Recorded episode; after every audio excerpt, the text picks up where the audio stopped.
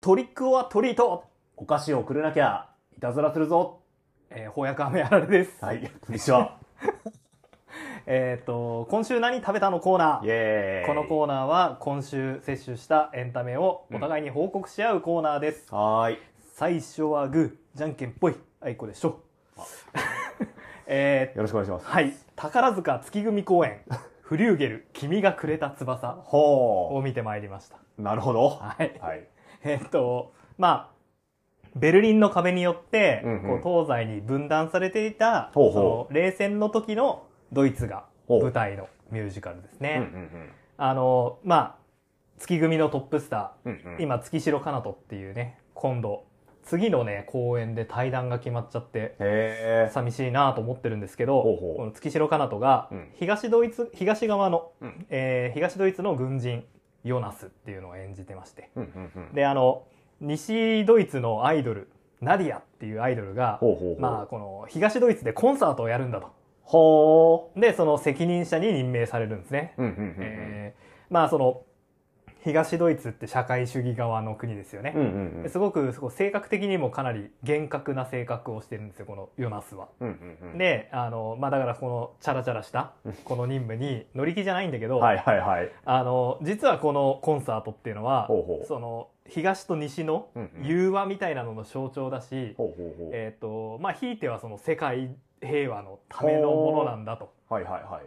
でだからこそうん。あの実はこのコンサートテロリストに狙われてんだよ。おう。でもしこのアイドル、うんナディアにもしものことがあったら、うんうんうん。あ、の東西の対立が深まるだけじゃなくて、はい。ひいてはあの第三次世界大戦の引き金になるんだと。おう。世界の危機じゃないですか。そうだから、えーっとこのヨナスはですね、うんうんまあ、この任務を頑張るぞっていうふう に思うって話なんですけど、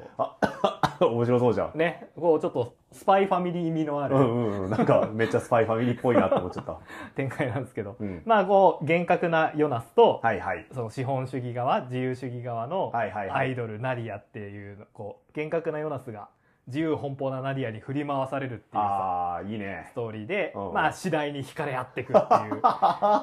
いういいでし ょう面白い。ああもうもうもうもう絶対面白いです。えあのやっぱ東ドイツって、うんその西側に比べるとちょっとこう遅れてるー、ああ、なるほど。ええーと遅れてるっていうかまあおそうね遅れてるっていうような描かれ方してて、うんうん。こうなんかダンスとかもダサいの へえ。なんかあのオクラホマミキサーがヒットチャートを独占してるとか言ってディスすごいディスられあてーいちょじっと面白いじゃん、いじそられて。なんかこうそのまあコンサートをするにあたって、うんうんあなたの歌を聴かせていただきましたと。ほうほうほう。でまあいくつか変えてほしいところがありますとほうほうほ歌詞がう。うん。なんか「あの熱い吐息にとろけるあなたはあ、はあはなんと不死だな」あらってすぐこの歌詞を変更してください」と かあ、ああー、そういう、ちょっとドタバタコメディ感もあるわけですね。そうそうあのなんだそのトンチキなハーフパンツはとかってこう、はいはい着てる服にもうんうもうん文句を言ったりしてね、うん。いいね、宝塚、面白いいね。やー面白いですよでもこの東と西の文化の差うんうんうんみたいなのは、あの金座座不思議惑星金座座っていう SF 映画はいはいはい。ソ連が作ったうんうんう SF ん。映画と「エイリアン2お」ーアメリカが作った SF 映画、はいはいはい。あ両方とも1986年に作られたんだけど、うんもう見るとうんうん。うんもう歴然とした差を感じるんですあよら。あやっぱ不死だらですか、アメリカの映画は。不死だらですねああ、そっ か。金座座っていうのがもうソ連の終わりぐらいにできた、うんうんうんこうその当時の社会体制批判を、まあ、SF に託してほうほうほう。作られた映画であるのに対して「うん。エイリアン2」もう最高だよ ね面白いよもうね。エイリアンがわっさわっさ出てきておうおうもうロボットでバでーンっけえですロボよ乗って ね。あれ面白いよね。最高ねえやっぱどっちがその人の心をつかむかっていうとねそうね。まあでも我々はちょっと西側の価値観に毒されすぎてるのかもしれない。そうかそうかだからエイリアン2が面白く感じていて、 やっぱ旧ソ連側にとっては、うんあんな不死だらな、ハー フパンツ履いて、あの不死だらなロボットに乗ってってなるかもしれない。なるかもしれないですねあのなんか大学の時にうんドイツ語の先生が ほうほうほう。へ東ドイツ出身でえ。でまあそんな東ドイツも悪いことばっかじゃなかったよみたいな、うんうんうん、あ、まあほら家とかうんうんうん病院とかうんうん教育とか全部タダだし、ああ、確かに。こと言ってたんだけど、うん。でもやっぱ今回の作品ではうんうんえっ、とまあその東ドイツこう秘密警察がやっぱいてさ、はいはいはい。でこうアメリカ製の道具とかほうほうほなう。んか日本のソニーのウォークマンとか、うんうんうん。その聞いてたりするとこうなん か言ってくるんですよ ね。ああ、なるほど。であとこれなんか別の作品でも見たことあるんだけど、うんそのアイドルが泊まってるホテル、はいはいはい。盗聴されてて、はいはいはいはいはでい。あーなんかタバコ吸いたいなーみたいなこと言うと、うんうんうんタバコ持ってきてく る「タバコいかがですか?と」お酒いかがですか?」とこれ聞いたことあるよねなんかのエピソあードるでね、それ。ねね、北朝鮮に泊まっている芸能人とかがよくエピソードトークで行ったりするよね。あ本当うんなんか、うんやっぱなんだろうね社会主義国家ってこうなんかやっぱこう政府の力がどうしたって強くならざるを得ないのかなああ、そうね。確かにやっぱ管理せざるを得ない。まあ、まあ、そうね。強権的な国家になりがちとはあるよね。そもそもこう人が流出していくとやっうぱんこう計画通りにいかなくなっちゃったりするしね、ああ、確かに。多少なりやっぱそういうちょっと独独裁っていうかコントロールが強くなってしまう面っていうのはあんのかねそうだよね。経済的な部分とかやっぱ管理していくっていうのが特徴の一つだから、経済の管理ってことは当然個人の自由とかもうんある程度の、まあ、なんというか、まあ制限はかかるよね制限がかかってくるのかなっていう気もするな。なんかねコンセプト良さそうなのにね社会主義国 家お、うん、うん、どうかな私にはちょっとなかなか難しい話は分かんないかな。うまくいかだって資本主義もね結局そのさ富の再分配みたいなこと考えていかなくちゃいけないわけだからさそうね、社会を維持っていう意味ではやっぱり、あんまり極端な差ができるとね。ねということでまああの一応そういうね、えー、と舞台はうん、うん、うん。冷戦の時の、まあ、ベルリンの壁でかこう分断されてるドイツなんだけど、はいはい。まあストーリーは結構そうポップというか、うんうんうんコメディというか、うんうんうんコミカルな感じで面白くてほうほうほう。あの 最後も最後じゃないんだけどまあクライマックスのシーンとしておうそのコンサートどうをなるどうなる。をやるんだけど、うんあのそのコンサートでアイドルが使ってるマイクが、うんあの最後の曲を歌い終わると爆発するんだっていうすごい、めっちゃ、なんていうか、エンタメ性の高いテロリストですね。盛り上げてくなれんる。か「名探偵コナン」の劇場版みたいな さこあうー盛り上げ方だなとす思ってごい。うんえー、どうすんのあ、あれか、終わらない、めっちゃ長い歌を歌い続けるとかそういうこあのあの堅物のおヨナスがとはあはあのデュエットしてくれるんです よ一緒に歌って踊あ。ってくれて、えでそのこう好きに、おまあ、マイクを交換するってー、あいうあ。ね面白い。そういうねまあ面白かったんですけえどそういうストーリーだとさやっぱ最終どっちの価値観に傾くかっていうのがあるじゃないですか、うだかんらヨナスがそういう資本主義に毒されてしまうのかあるいはアイドルの方があーやっぱり管理経済は素晴らしいっていうふうにいくのかあのねアイドルは、うんもう最初その私は自分で歌いたいように歌うだけなんだとほうほうほうだから歌詞の変更なんか聞かないしはあはあはあみたいな感じだったんだけど、うんあのやっぱその自分は歌を通してうんうん人々にメッセージを伝えることができるんだっていうふうになって、いいねあのプ最後ロはパガンダ味方が強くなってきたねベルリンの壁の反対側でほうほうあの融和をこう解くために歌い続けて おうほうほでうさその、まあ、物語がどっちの価値観に最後傾いて終わるかっていうことで言えば、うんうんうんあの大工あ喜ぶ歓喜の歌ああ歓喜の歌「あのはーいねけーん」って歌いながらおうベルリンの壁が崩れるシーンで 最後終わるんで。 へえすごいねうんそういう意味では面白いねまあまあまあだから歴史をなぞってるんでね当うん然う、んうんまああのー民主主義側が、うんうんうんまあ、勝っていくストーリーにはなるんだけほうど、ほうほう、うん芸術の力っつうのは素晴らしいね、いやー面白かったなあのーまあコミカルではあるんだけど、うんうんあの主人公ヨナスのはいお母さんが、ほうほ実はその、えっとかつてナチスの党員としてうあら ホロコーストに参加してたってこはあやば とが分かってほうほうほとかなんかちょっとそういうふうに要所要所ちゃんとこうなんつうんだろうう。うんうんうん。こうね歴史的というか歴史的なメッセージ性強めですね。私なんかせ世界史とか歴史の勉強ちゃんとしたことないから、うんうん。大体宝塚でこう世界史 を把握してるんでなんか革命の下りばっかりどん どんあ社会体制が大きく変化するときやっぱロマンスが生まれるというしね。 もうねフランス革命何度も見たよやっぱ 宝塚のフランス革命は大体同じような流れになるんですか。いやまああいやそれが意外とうん。ロペスピエールどう描くかとか結構あるんで、へえああなるほど、いろんなロベスピエールが出てくそるうんだ。そうそうそうだからやっぱ人間っ ていろんな面があるんだなと思いながら どこの一次資料を取るかによってやっぱ解釈が変わってくるってことか。あとあの調べてびっくりしたんだけど、うんうん。このあのマイクが爆発するはいはい。このくだり、うんフィクションらしいんですよ あら、なかったんだ。なかったらしいえベルリンの壁が歌で崩れるの は、わかんないえ崩れる時大工歓喜の歌歌ってたかな歌っててほしくないでも歌ってないって話は聞いてないからね。そうだよねってことは歌ってる可能性は多い。あとまあ壁も結構な距離あるんうでんうんどっかでは歌って確か 一度に全部ぶっ壊れたわけじゃないだろうしうんねそうそう。そうどっかの壁ではきっと大工を流しながら、うんライブ中に、はいうん壊していたのかもしれない知。れない、うんうんまああのえっ、とまあなかなかね宝塚チケット取りにくいんだけど、うんうんうん。えっと、11月の19日にほうほう。あの千秋楽のライブ配信があってこえれー。はお家でも見れるしあらとあの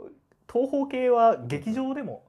あ、映画館で見れるんうんだ。見れたりもするんで、えー。あのまあ、前半はそのミュージカルで、うんうん後半はあのまた、えっとレビュうんうんうーんレビュー、歌と踊りのショーですよね。うんうんうんでそっちもねあの椎名林檎とか最近の曲使ったショーだったんで、えー。まあ、比較的見やすいと思うんですごすごぜひいぜひ振り幅が。あのおすすめですやっぱ最初そうやってね、うんミュージカル見てうんうんこういろんな気持ちになって後半も華やかな部分を楽しむっていうね、ああ、楽しかったっつって帰ってくる宝塚満腹セットで、はああ、いいね。い、ぜひぜひへえあともう一個だけ言っていいうんうん。来週、うんゴジラマイナスワン公開なんですけどあもう来週ですね。それがあったのか何なのかほうほあのう。え、まさか、え まさか芝居の中いやいで。やいやいやいやいやいや違います違いますあのえっと宝塚のその劇場の、うんうん。まあ、前にあのなんかグッズ売る売ってる場所みたいなのがあほっうてほうほうほう。そこにあの小林一三っていうほう宝塚歌劇団作ったおじいちゃんとへえ初代ゴジラがほうほう。並んで展示されて てえ、宝塚ってそんなゴジラと関係あるんですかありますよ何言ってんですか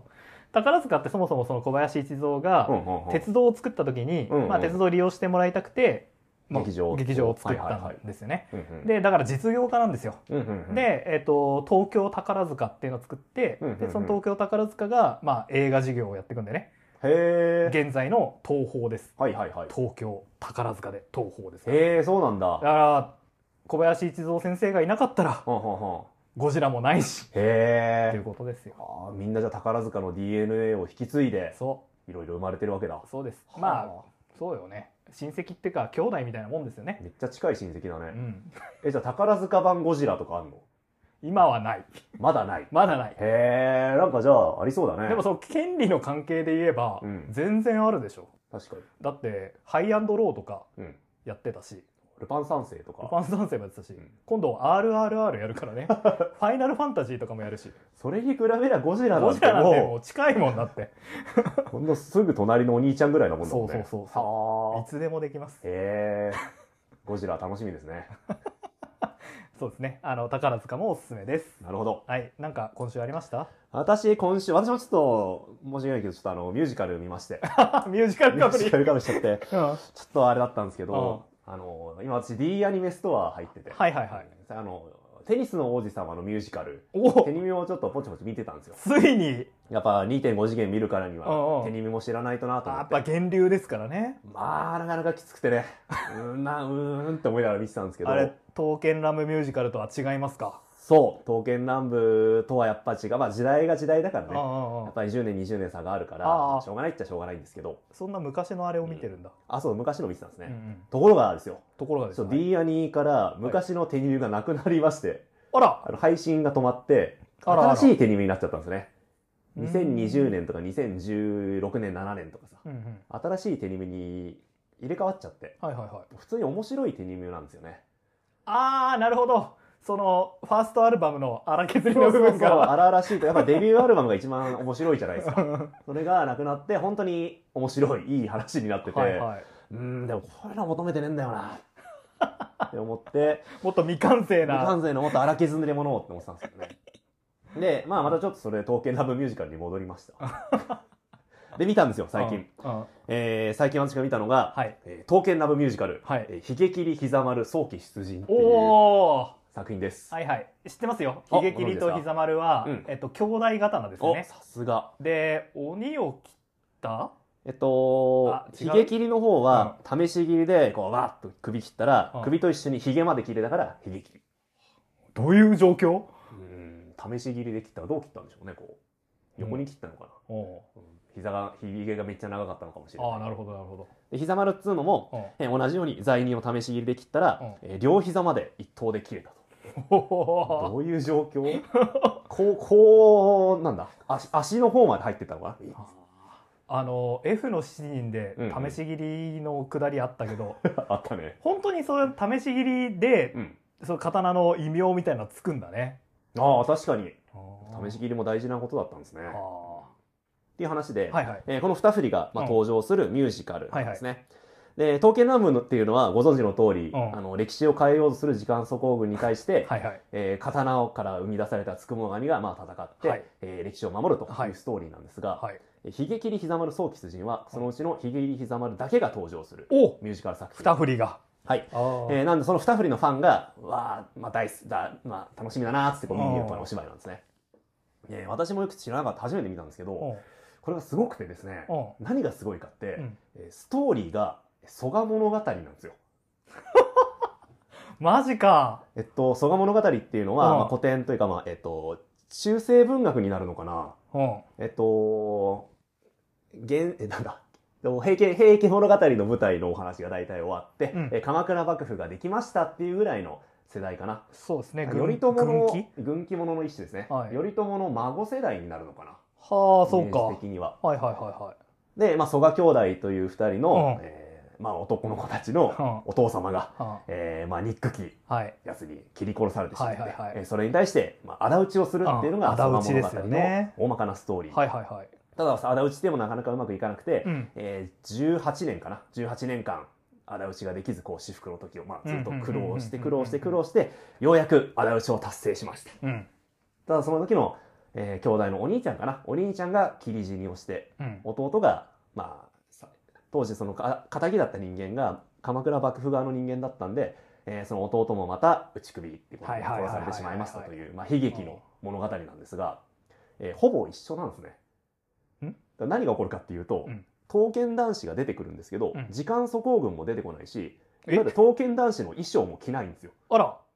じゃあもう何蘇我物語その物語の舞台なんですじゃあもう歌舞伎じゃんよ。ほぼ歌舞伎なんで すよ。で、メイクとかも、うんいわゆるそのミュージカルに出てた頃の何「悲劇にひざまる」のメイクじゃなくて、うん熊取りとかしててはあ歌舞伎だ。歌舞伎なんですよおで衣装とかも当然いつもとは違うしうおうへだからイメージとしては「悲劇にひざまる」が歌舞伎を演じるのを見るっていうえなるほどすごいちょっと複雑なコンテンツになおうおっうてちょっと入れ子になってんね最初見てておうこれなんかストーリーめっちゃ蘇我物語っぽくて面白いこれどう時間総合軍関わってくるんだろうなって思いながら見てたんですけどお何も関わらずに終わってうもうずっと悲劇にひざまるのもうあじゃないやあ蘇我あ物蘇我語物か語の蘇我兄弟の話が続いてて、はいはいはいはいじゃあせめて衣装チェンジ、戦いのシーンとか、仇討ちのシーンとかで、いつもの衣装を着着替えて、はいはいはいはいわあすごい待ってましたっていう展開かと思ったら、それもなく。ほうだからか、ひじきりひざ丸が演じる歌舞伎を見ました。えそのまま終わってくので、そのまま終わり。すすごい攻めてるめっなちゃ尖ってるなと思って。尖ってるねこれ見てる人たちはどういう気持ちで、まあ楽しかった、まあ、ひげきりひざ丸のファンが見に来てるから、うんまあいいっちゃいいのかとも思いつつ、おうでもみんなが見たいひげきりひざ丸は、これなのかとも思いつつ。はで、宝塚と一緒で、うんえー前半蘇我物語やって、うん仇討ちがまあ終わって、まあうん二人とも死んでしまいましたっていうまあ悲劇の物語ですね。はいはいはいはいでそれが終わったら、後半う、んレビューですよ。あそう歌と踊りが始ま歌ってと踊りでうんそこでは初めて衣装を着 て、はいはいはいはい、えーいつものメイクをして、で、キャラクターの名台詞みたいなこともちゃんと言ってっていう感じで、まあ気持ちよくお客さんを返していくってういう、ん宝塚システムではあったんですけど、なるほどだいぶ尖っててびっくりしましたね。すごいなうんなんか思ってたのと違うなって思っちゃってもおかしくないよおかしねくないと思います。セリフとかもだから本当歌舞伎寄りなんですよね。へえ普通に聞いてても聞き取れない箇所とかあってはいはいはいえななんだっていう。はあということで、えーうん刀剣乱舞ミュージカルの奥の深さをまた一つ知ることができました。すごいこれね誰向けのコンテンツなんだって改めて思いましたね。やっぱ今一番尖ってるコンテンツ 刀剣乱舞なのかもしれないな蘇我物語のストーリー知りたけばあれ見れば確かにうんいいかもしれない。なんかすごいねこう平成ライダーみたいなこうなんつうんだ枠の壊し方というか確かに枠壊してるよね。うんなるほどねファンからの評判とかどうなの私この作品はうんな随分昔その公開された当時に、うん全く東京のも知らなかった頃にうん知り合いが面白いよって言ってくれたんですけおどうその知り合いは普通の歌舞伎のファンだったんですよねなるほどそれは面白いわ歌舞伎のファンがなんかで見てうん面白いよって言ってたんですよねなるでほど当時はへえって思ってたんですけど今を振り返るとそういうことだったのかなそういうことかってなるねなるほどあのまあ、新しいお客さんにこう届くっていう意味では、うまあすごい、まあ、尖った演出の意味あるのかなとんなもる思いつほつ、どねまあ、D アニメストアで見られるんで、おすすめお暇があればぜひあの、まあ、おすすめまあ面白いいや蘇我物語だからまあ面白いんですよあ普通やっぱ古典だけあってあ面白いし感動的だしねこう母親に仇討ちを反対されるんですよね、うんうやんっぱりそんな仇討仇を打ってどうなるんだとでどうせ死ぬだけなんだでも俺たちは仇を打ちたいんだっていうこなうんか会話するシーンとか、日本人好きそうなねそうそうそう物語ですもうね鉄板、まあ古典だから当たり前なんですけど、もうああ鉄板ネタしかないんで、いああや結構心を動かされる面白いお芝居ではあちる。ょっと見てみたいと思いまうすん、ちょっとお時間あればぜひ、刀剣乱舞、冷え切り刻まる早期、早期出陣。はいというわけでねこの番組では毎週こうミュージカルの話してるんだっ け、うん、毎週本当はね、あえー、翻訳アメコミの話をあそうですしていたんですが、はい今週扱うのは、はいバットマン、はいロングハロウィーンはいですね。いいですねまあちょうどね今ハロウィンですから確かに、うんあまりハロウィーンに馴染みのない人生歩んできたんですけど、そうねなんかやっぱ話題ですよね、ハロウィーン。話題なんだハロウィンってなんだよ わかんないけど、まだによくわからないまま、なんとなく過ごしてるけど、俺らが子供の頃なかったよね外国のお祭りってイメージだったけど、シンプソンズでしか見たことなあかそっうたそうねそうそうシンプソンズのハロウィンスペシャル見てちょっとグローいっていうえーハロウィンって怖くてグロくてって思ってたけどなんかいつの間にかそこら中でね、やかぼちゃの置物ありますよねやったりお菓子なんかねあるよね、うんハロウィンフェアとかセールみたいなのとか最近もう一周回って渋谷駅前にここはハロウィン会場ではありませんって看板出てるあもあんーらねしいねまあひでえもんですからね一周回ったなって感じがするねうんそうかそうですねでも向こう、えっと、ハロウィンって確かケルト系の宗教のお祭りおとかいう、ね、祭りだよねでそれがを、まあ、キリスト教がというか、えーヨーロッパ社会が吸収したっていうような感じおそらくなんか地元の地場の宗教のお祭りとかをキリスト教が取り込んでいく一環でって話は聞いたことだあよるねよねでえっ、とだからまあアメコミ的には結構重要なおう祝日ってことだよね、なるなほど馴染み深い確かに確かにお盆みたいなもんでしょ死者が蘇っうてんなんかやってくるみたいな やつなんだよね多分多分ねよく知らない けどもうなんか我々からするとねあの若者がゾンビとかのコスプレして迷惑をかけるイベントだっていう イメージだしけかど。ないが死者が蘇るから仮装してごまかそうみたいなことなのかな、うんうんあんまりよくわかんないけど、うんまあでもそういうぼやっとしたイメージだけ聞いてもうん、ゴッサムと相性良さそうというか悪そうというかもう四六時中ハロウィンみたいなもんですもんねねなんか仮装したやつばっかりいるしうんやつらばっかりいるしはいということでね今日はまあその自説柄というかタイムリーな作品タイムリーな作作品として、えーバットマンロングハロウィンをやっていきたいんですが、はいえっ、と、ビレッジブックスから、うんだいぶ前ですね、うん2009年に品お初版が出ててるということで、私もだいぶ昔に買いましたね。へええっと、ちょうど、バットマンダークナイトが、まあ、こ公開されあ映て画、のはいはいはいヒットして、ほうほうまあ、翻訳アメコミ界、まあ、少し盛り上がってた時期だったんじゃないかなとああそっか2009年とかってそんな時代か思うんですけどもなるほどあの前書きとかでも触れられてるように、うんうんこの「バットマンロングハロウィン」っていう作品すごくダークナイトの物語に影響を与えてますよね。おおうんうんうん確かにまあ、そもそもあのトゥーフェイスのうん誕生編はいはいはいですしね、うんうんえっとライターはジェフ・ローブそれから、えっとアーティストはティム・セイルということでうんうんうんあれジェフ・ローブの作品って何かやったっけえー、っと私知ってる作品だとなんだろうななんかやった気もする。ティム・セイルの絵柄もなんかに載ってた気がする な。バットマン英語とかだっけな忘れちゃったな。あー確かにああバリアントカバーとかでは見た記憶はある、ねうんえ。まあ、どちらも一流のはいアーティストでして、えーさらにこの作品は、えっ、と、バットマンイヤーワほうほうンですよね。うんうんえっ、と、フランク・ミラーが、はいえー作った、まあ、近代バットマンのこうオリジンというかね、うんうんうんバットマンの歴史の中では欠かすことのできない作品ですけれども、まあ、その続編という形で作られてる時系列的にはね、えー、とそもそもゴッサムっていうのは結構こうギャングというか、はいはいはい。マフィアが支配する、えー街だったんだけど、まあ、バットマンが出てきて、えーゴードン本部長が来てこう街が浄化されつつうんうんうん。マフィアたちの力が落ちてきてると思ったら今度はフリーク が出始めたと出始めたという。まさにそういう作品でしたよねそうですね。後半のさそうバットマンヴィラン大集合のところと かああ、そうね。ちょうどその過渡期を描いた作品だから、その前半は、えっ、と、まあ、ギャングと、えっ、と、 ギャングとバットマンと、えーゴードンと、ハーディ・デントうんが、えーまあ、戦うっていうお話なんですけど、えーまあ、その戦いがどんどんどんどん激しくなっていて、多くの人間が死ぬうちに、今度はフリークたちがどんどん力を高めていくと。うんえー、つまりリアリティラインが変わっていく話なんですよね。そうだね前半はギャングの、まあ、解説でも書かれたけど、えーノワール映画というか、うんうんうんギャング映画みたいな話で始まっていくんですけど、だんだんだんだんギャングが殺し合いの中で力を失っていって、今後は特殊、今度は特殊なフリークたちがあどんどん力をつけていく。あはいはいはい途中でね、こうギャングがフリークに仕事を依頼するシーンがあって、あそれを部下からめちゃくちゃ言われるシーンありましたね。あんな奴らに金を出すなんて、とんでもないことだ、みたいあいやな。そう、で、最終的にはまあフリークたちがうん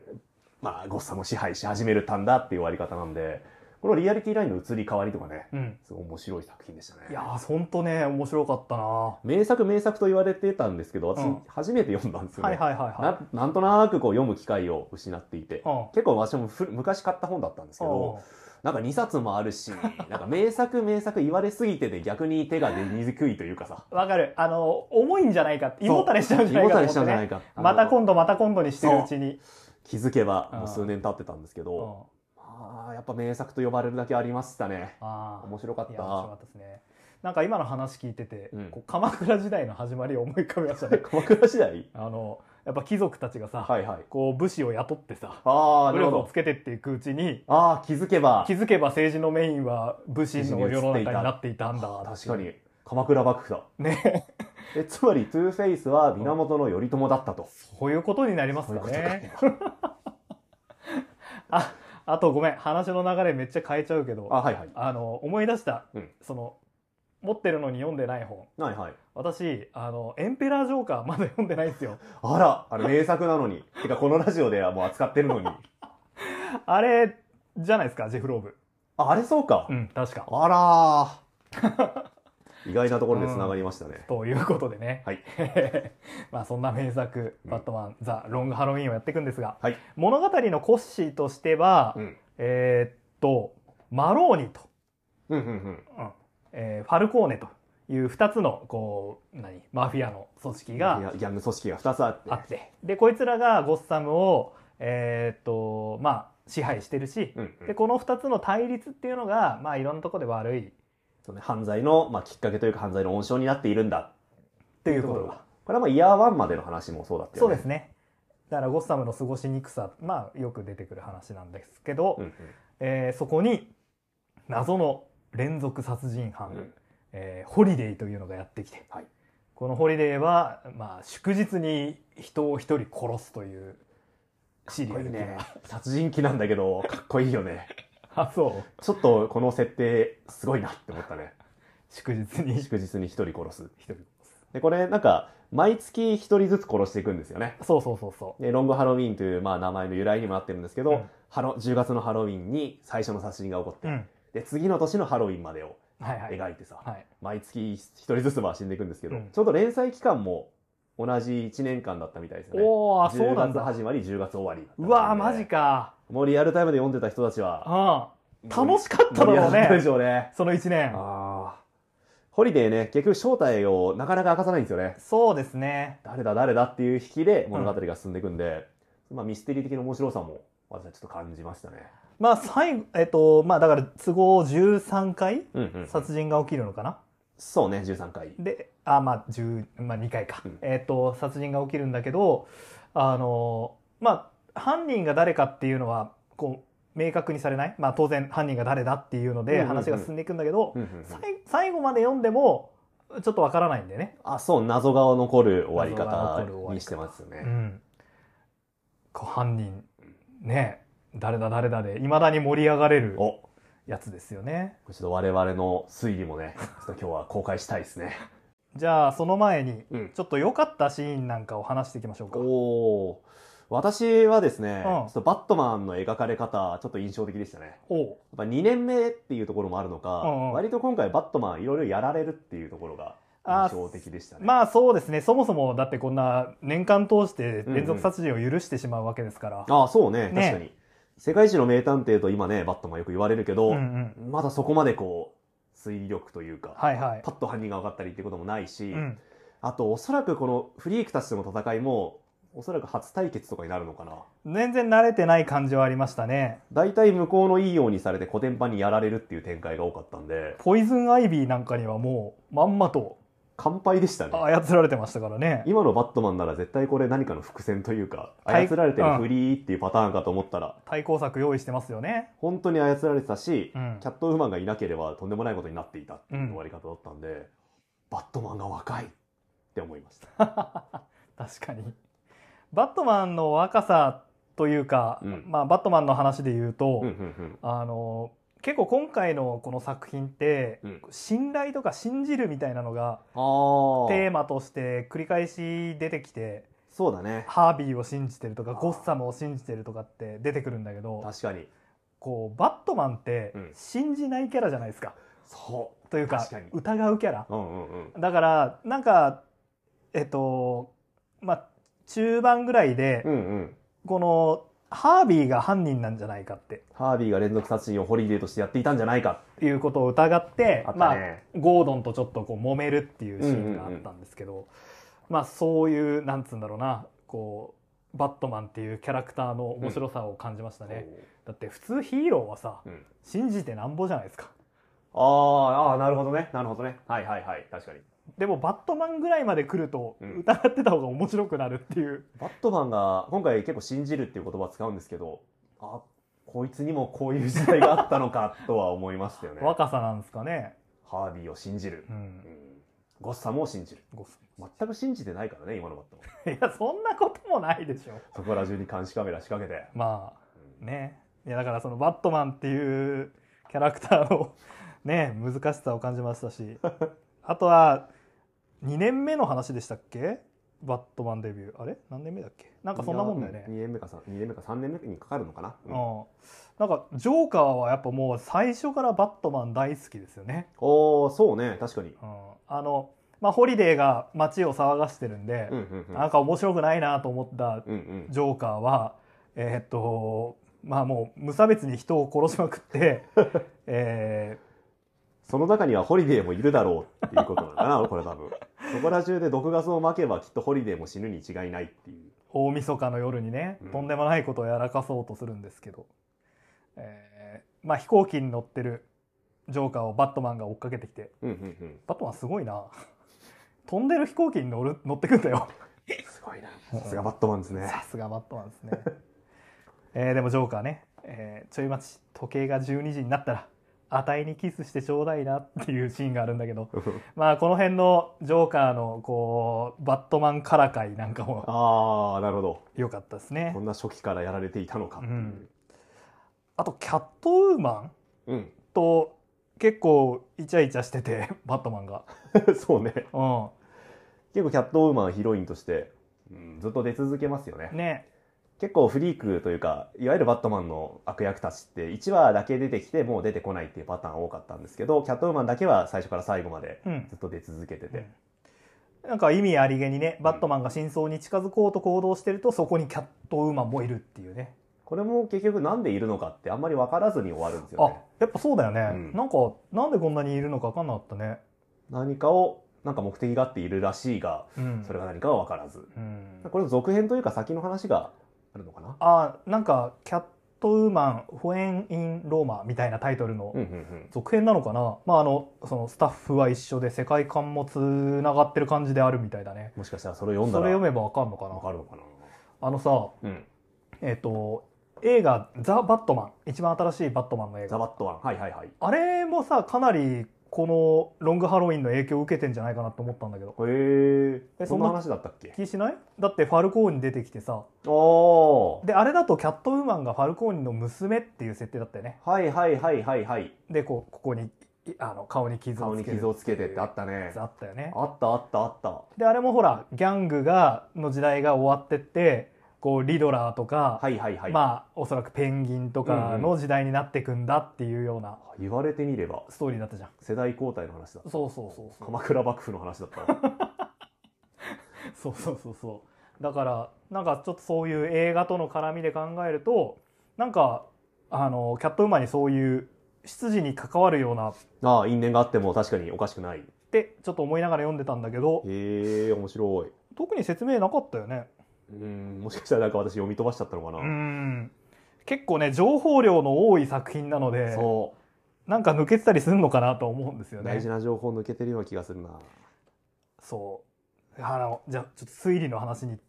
うんうんう行っんていい、うんうんこうさあのホリデーってまあ全部で13回犯行に及ぶんだけど、はいはいはいなんかこう、えっと、銃を持ってる手が違うとかああそうねなんか利き腕が右手と左腕両方出てくるんだよねであと作品の中でうん自分がホリデーだっていうふうなに言うやつが、うんうんうん、まあ、2人いるうんうんうんうん犯行を、まあ、読者に向かって犯行を自供する人がはいはいはい2人いるであとえっとカレンダーマカレンダーマン出てきたね、ンはいめっちゃ怖かったよねカレンダーマンあんなやつだったんだカレンダーマンってなんか あのーなんだえっと「不思議の国のアリス」のトランプの兵隊みたいな格好をしてほうほうほう、えー、とそのその日にちなんだなんか 犯罪を犯すコミカルなあの敵キャラだと それも町の名物おじさんみたいなやつじゃないですか勝手に思ってたんだけど、うんうんあっていうかまあ多分そういうキャラクターでもあったんだろうけど、今回なんかもうあの羊たちの沈黙のレクター博士みあたあい そうな、ねキャラクターになってましたね。サイコキラーみたいに扱われてましたね、えっと、一応この時はあのいいえアーカムに入れられてんのかなうんうんうんね、で、えっと、まあそうやって記念日とかに詳しいキはいはい、はい、ャラだからってことで、犯罪捜査への協力うをん、言われてましたうね、ん。で、なんか意味ありげなことをすごい言ってね。うんうん。男または女うん、あれなんだっけえーっと彼女って、あれカレンダーマンなんつってたっけあ忘れちゃった忘れちゃったうん。なんか、そもそも最初に性別をね、うん、うん、彼女だなんて言って、なんで女だとわかるみたいなこと聞かれたりしてましたよね。あったねとか、なんとかかんとかとかって言って、えー、あ、彼女はまた殺すだろう。どうして女だと断言する。彼のスタイルだからな。注目を浴びたいのさ。で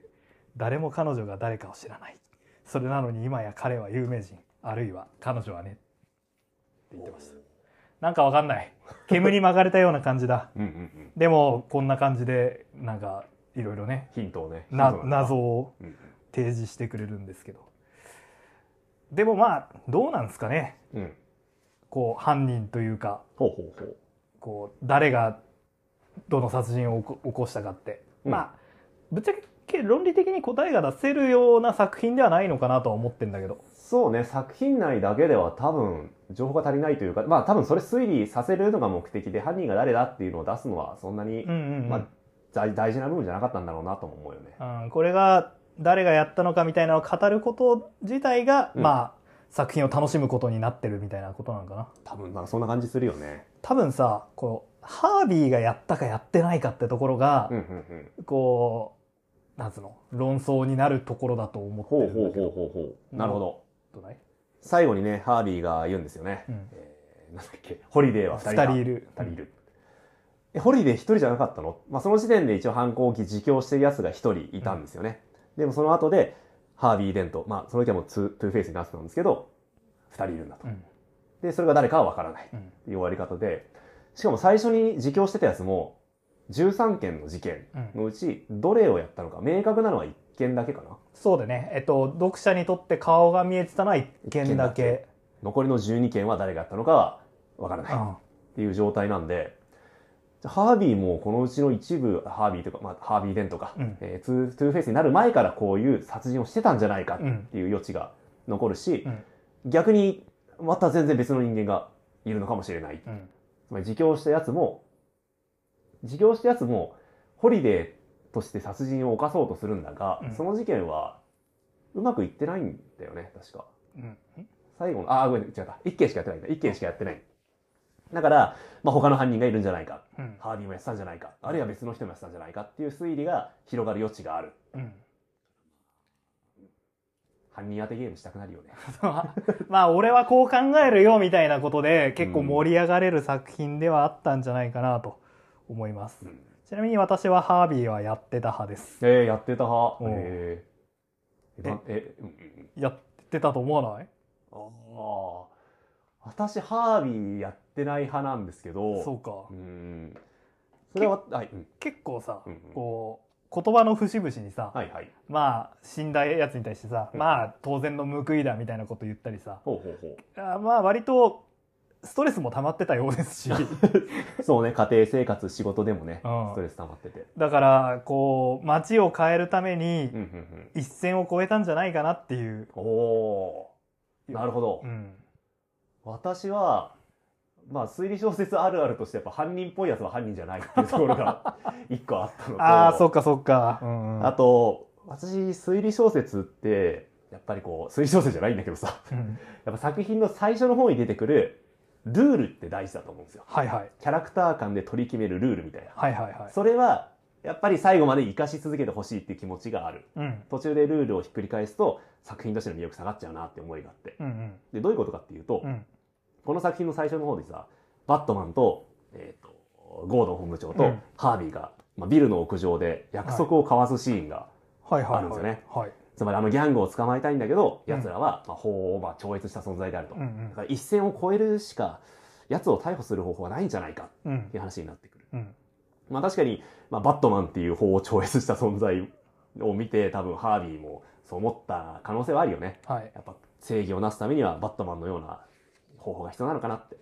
でもそれに対してゴードン法務長が釘を刺すシーンがあるじゃないですか。ああはいはいはいこれだけははっきりさせよう。うんファルコーネを逮捕したい気持ちはみんな同じだ。そのために法を曲げても構わない。だが、法を破ることは許さん。それをやってしまえば我々は奴の同類になる。うんで、ハービーがその通りだ。うんでバットマンすら、よかろうう。ん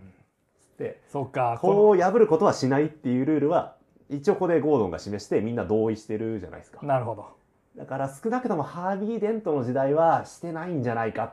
うーんトゥーフェイスになるまでは人殺しはしてないしてない。うんストレスはいっぱいあるだろうし、大変だっただろうが。っていう、まあ、まあ、ただ単に私がハービーを信じてるっていうだけかもしれませんね。なるほどねいやーそうかそうかでまああの一応そのなんつうのさ物語上でうん自分の犯行をさ、あの告白しているのはさ、 はい。えーアルベルトっていう、うんうんまあ、ギャングの息子とあと、えーハービーの妻妻、ギルダなんですよギね。ルダー・デントが。うんまあ、最終的にこの二人が犯行を自供してるので、うんまあ、この二人がや,、まあ、やったと考えるのが、まあ、うん、まあ、妥当な解釈なのかな。はいハービーはやってない、この二人がやったっていう解釈。うんうんえちなみにハービーがやったと考えると、うんじゃあ最後のギルダの証言はうんうんどうどういう扱いになるんですかえだからギルダがこういうふうに言ってるよね。ね、えっとまあ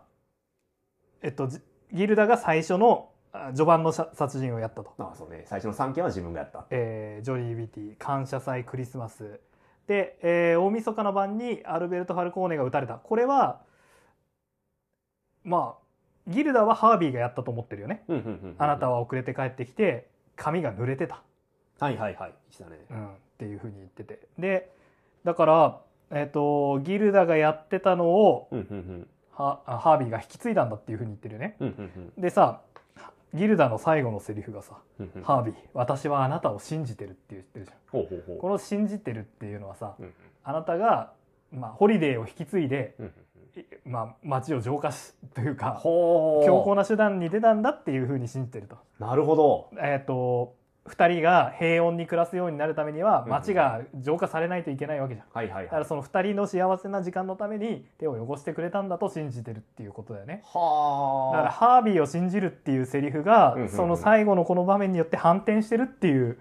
お面白さなんじゃないかなってなるほど。街を検察の力、検察として守るハービーではなくて、うん殺人によって街をきれいにしようとすそうるそ。うそうハービーを信じるっていう形にそう反転してる。すごそういう話だと思ってい。めっちゃ物語として美しい。あハービー がそうそうそうえよくないこれあー、面白い。うんああ、なんか納得しそうになってきた。とか言って ね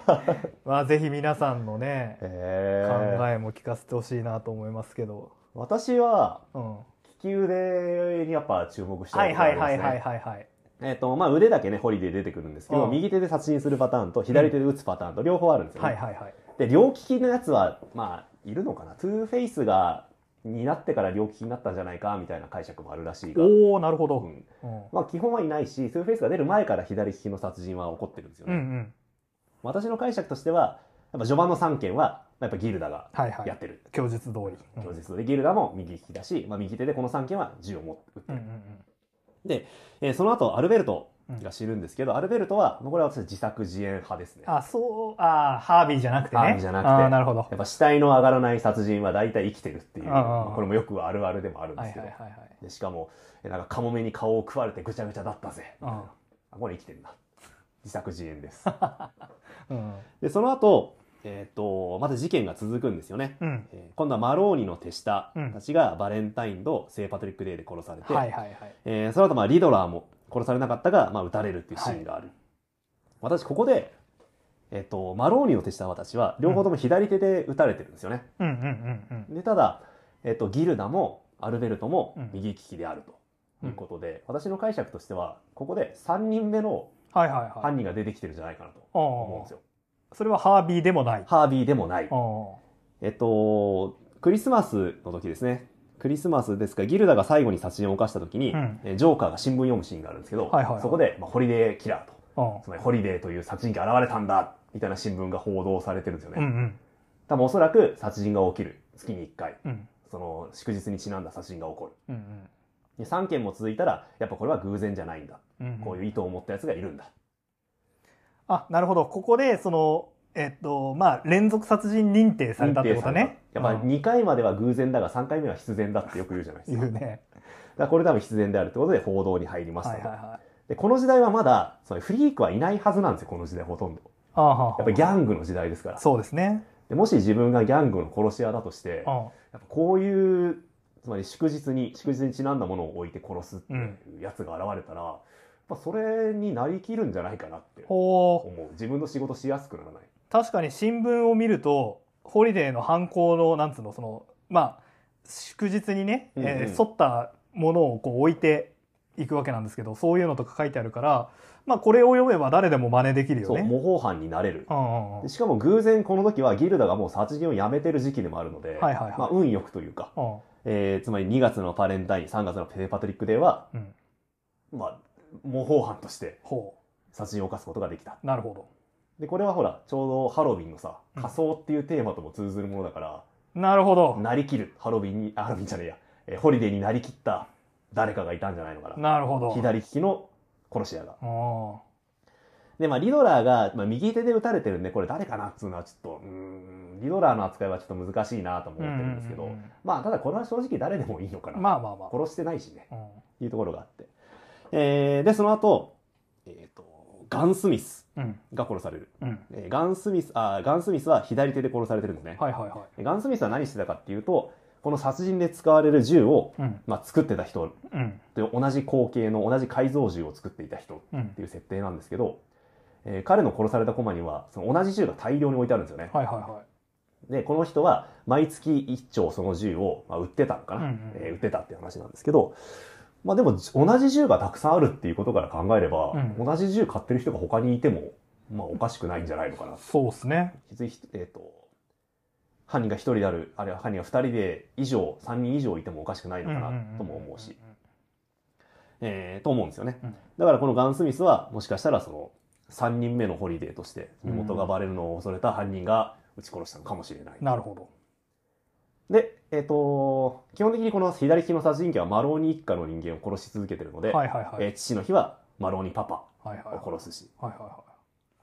なるほど。うん、で、7月、8月で、7月は検視官うんが殺される。これはアルベルトの検視をした人。うんで彼は右手で殺されてるんで、まあ、アルベルトが身元をバレるのを防ぐために殺したっていうのうがんそう佐ですね藤の解釈かな、あ8月にはうんカーラビティ、えー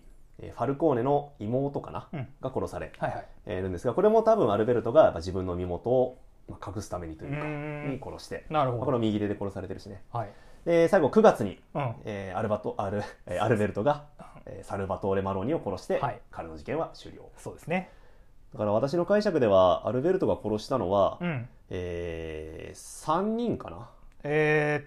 ーっとまあマローニマローニマローニパパマローニパパあれあ4人ん検視官あ検視官カカーラーラママロローーニニパパパパうんとマローニ本人か、あそうね、うん、で4人四人うか、ん、っあていうところかななるっほてど思うんですよあねう、んうん、だからほらよく言うじゃないですかはい連続作戦我々は難解な事件で陥りがちなミスを犯したんだとほそれは入り口で間違えてしまったんだ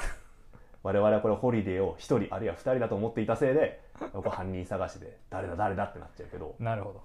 いやフリークかえギャングの時代からフリークの時代に移り変わるっていうところを考えればうんやっぱ序盤はギャングによる殺人と考えた方が妥当であるとなるほど確かにマローニの手下殺した2月3月の殺人なんかはギャングの構想ってな、思うのがう、ん、まあ妥当なんじゃないかななるほどねまあ、ただリドラーの殺人 リドラーを襲ったのは何だったのかっていうのはちょっとあんまりよく分からなかったんでうん何なんでしょうね、いやリドラーをほーあー逃がしたのは、うんえーっとリドラー使ってホリデーの正体を暴こうとしてるぞっていうことをアピールするため、ああなるほどうん、うんうんうんうんとか、うんなるほどうん、わからん確かにいやーでもそうかでもこれさ本当に整合性求めようとするとむずいんだよね、うんあのトゥーフェイスもさあのホリデーは2人いたっていうけど、2人2人2人で足り二人るでか足りるかっていうところでもがあるしあるしねあとやっぱギルダがうん言うても普通の女の人じゃんそうそうなのよがさ、うんそんなギャング殺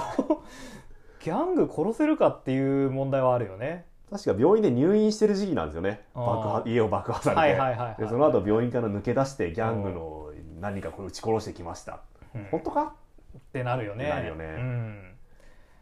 まあそういうでもうん自供、うん、難しいなギルダの自供はさ、うん読者にまあ独り言なんだよねそうね読者に向けてだからそこに嘘があるっていうのもなんとなくちょっと変な感じがするけど、誰に聞かせるってわけでもないからここは信頼していいような気もするが、うん、まあでもなんかちょっと精神的におかしくなってそうな 気配も感じるし まあ、バットマンの世界だしあーまあありえる話ではあるよね。まあ難しいですねでもこういういろんな話ができるのはうんやっぱり「ロングハロウィン」が名作たるゆえんなのかななるほどねと思うし、うんまあちょっとその推理パートみたいなところを、まあ、ふわっとうんやってもあつまりあ2人ってアルベルトとあギルダのことなのねで終わらせたって別にねまあ全然面白さは何も変わらな変いわしんね、ないしねでもそのバットマン史っていうゴッサム史、うんうんゴッサムの歴史みたいなのを考えた時にやっぱり面白い作品ではあるよね、確かにうん、マッドハッターとかさあったあったとかね、えースケアクローだっけ話の人とかスケアクローとかも出てきますしあーやっぱね、有名ヴィラン勢ぞろいだしう、ん、うん読み応えもあるし、うんバットマンファンなら、まあ、みんな読んでるんだろうなき っと。そうねまあでも「ダークナイト」とこうんううんコミックをつなぐ物語にもなってるかなって気がするし、確かに、さっきも言ったように「ザ・バットマン」のねなんか原案にもなってそうな空気もあるし、うんうんうんぜひぜひおすすめでございまおす。すすめです。はいというわけで、えーバットマンロングハロウィーン」でした、はいうん、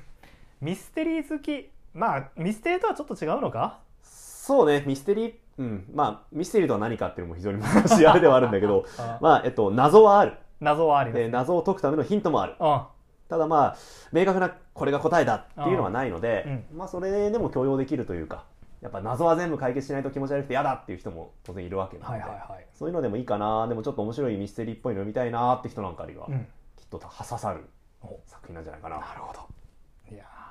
まあぜひそういう好きいえ探偵ものとしてバットマンをこう消費してる人ってやっぱいんのか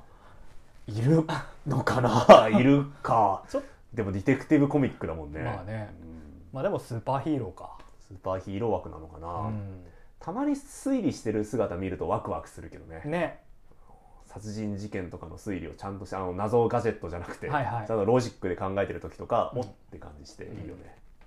バットマングレイブとか面白かったですよね面白かった、あの読んでて思ったんだけどやっぱ、うんバットマン振り幅すごいあるなと思ってほうほうほうあの 平行世界を股にかけたかいなんか神様みたいなのと戦ってたかと思えあっば、たね、うん、まあ、まあそそこまでいかなくても宇宙人とかと戦ってたかと思えば、うんうんこうやってギャングに苦戦することもあるしで、確かにうん、この作品から宇宙の基地とかに暮らすようになるバットマンってすごいよね確かにね宇宙基地とかある世界でゴッサム地元の平和守るぜってモチベ維持するのやっぱすごいよねすごいね、平行宇宙知ったけどやっぱり地元は俺がってうんすごいねうん、だからこれが両親との誓いですよ呪いですねの、まあ、ある意味ではねあのトーマス・ウェインのうん話とかも出てきたりして、ああありましたねうん、やっぱりこうゴッサムっていうのをこう語っていく上では欠かせない一冊だと思いますんで、うんえーゴッサムファンぜひ我々もねまたゴッサムセントラルの新刊出たから確かにやりましょ買わねばうねはいはいじゃあいつものお願いしますはい、番組へのご意見ご感想あれば、ツイッターハッシュタグ、翻訳雨あられをつけてツイートしていただくか、はいメールをお待ちしております。はいメールアドレスは、アメコミ雨あられ、アットマーク、gmail.com、アメコミ雨あられ、アットマーク、gmail.com、アメコミのコミは COMI です。語ってほしいアメコミのリクエスト、はいあるいはロングハロウィンの真相はこれだ、うん私の考えた真犯人、うんお待ちしております。はいあのリクエストというか、はいちょっとプレゼントいただいたようですねありがとうございます。ありがとうございますえーラジオを聞いていただいた方から、はいプレゼントが届きました。ラジオネームないんですかねラジオネームないですね多分これ本名かなって感じなんで、じゃあちょっとやめときましょうかはい、はいえー何いただきましたえーバットマン作品ですね、はいバットマンハッシュおあれバットマンハッシュをいただきましたあジェフ・ローブじゃん本 当だジェフ・ローブめっちゃいいタイイミングでいただきましたねありがとうございます、ええーこれ扱いますーそうですねぜひやりましょう、結構ハードカバーあれあれだよねケースに入ったそうケースに入った、うん、いい本ですいい本ですねじゃあちょっと近々近々、はい年内にはありがとうございますありがとうございますあのまああんまりおねだりするとねいやらしい感じになっちゃうから、 普段は言ってないんですがあの アマゾン欲しいものリストからねはいえー アメコミを送ることができますので、ありがとうはいえー気が向いたら気が向いたら送っていただけると はい嬉しいです必ず扱います、はい、ああのほ箸を送ってくれた方もありがとうございまりすがとうございます本当にありがとうございます、はいで、えー来 週なんですけれども来週はあの序盤で話しましたがはい「ゴジラマイナスワおンが、えー公開されますので、うんうんうんえーそれに合わせて、はいゴジラコミックをやりましょゴジラコミックうはいというわけで映画「ゴジラマイナスワンと、うんうんうんえー並行してですねはい「ゴジラレイジアクロスタイム」をやりたいと思いますはい、これは何ですか？アゴメジコミ？えアメコミ。アメコミですほうよ、ほうほえー、とゴジラが、う。うん。い歴史のいろんなところで顔を出していたんだっていうねそれえゴジラってでもそういう話じゃないですか？いやいやいやゴジラは歴史のいろんなところにやっぱこう出てきてませんか？いや1954年以前は出てこないかあーあ、もっと前の話ってこと？らへらしいですよえ。どうやら原稿とかにも出てくるらしいんでえゴジラってじゃあ原爆というかあれ関放射能とかあんま関係なかったってこと？それは今から読んでみないと分かんないですね確かに、はい、確かにまあゴジラがタイムスリップしたって別にいいだろまあ確かに 今更タイムスリップでは驚かないですねう ねということでまあ謎は深まるばかりですがはいねいやーゴジラマイナスワンも楽しみだな映画公開もう気づけば来週か来週ですよ近いですねはい、あの山崎隆監督はいなんですけど、うんあのえっと、西武園遊園地のね、うんうんウルトラマン・ザ・ライドゴジラ・ザ・ライドの監督もやっててへえであのあれはこう体験没入型のやつなんで、うんうんう当然っちゃ当然なんですけど、うん怪獣がうん生身の我々を狙ってくるんですよねへこんなんないじゃえないねまだ経験したことないわんでしょだから今回のこの「ゴジラマイナスワンは、うんうんこう人間を直接狙ってくるゴジラが見れるんじゃないかなって思っほうええ第4の壁を越えて観客に向けていや て違う違う違う違うあなたたちも現実を生きなさいっつってあのほらゴジラがひ、まあ、人殺してるんだろうけど、うんうビルを壊すとかそういう形で人を、ああなるほどうんあの、うん、象徴的に描そうくそようそうねそうそうじゃなくて、うんもっと直接的にゴジラをそしてわあどうなるかなあの、えー、と平成ガメラの3でうんうん渋谷をガメラが燃やすシーンがあるんですけどへなんかそれに近しいあらあの直接的に人を殺す怪獣っていうの が見れるんじゃないかとへ期待しております。 というわけでね、 え。はい。いや、見ておきます。映画も見て、はいえ映画見てコミックも読んでコミック読んで時間に備えますたはい、いただければと思います、はいそれではまた来週さようならバイバイ。あの宝塚ってうん公園デザートっていうのがあっておう。その公園にうんちなんだうんデザートと、まあ、あとカクテルもあるんだけど、うん出してくれるんですけどへえ。うん。はい。で今回このベルリンのね、うんうん壁が、まあ、舞台の作品だったんで、はいはい。えー公園デザート、んえーペロリンウォールナッツっていうくるみのお菓子でした 毎回こういうしょうもないダジャレのお菓子を出してくれるんで面白いじゃん。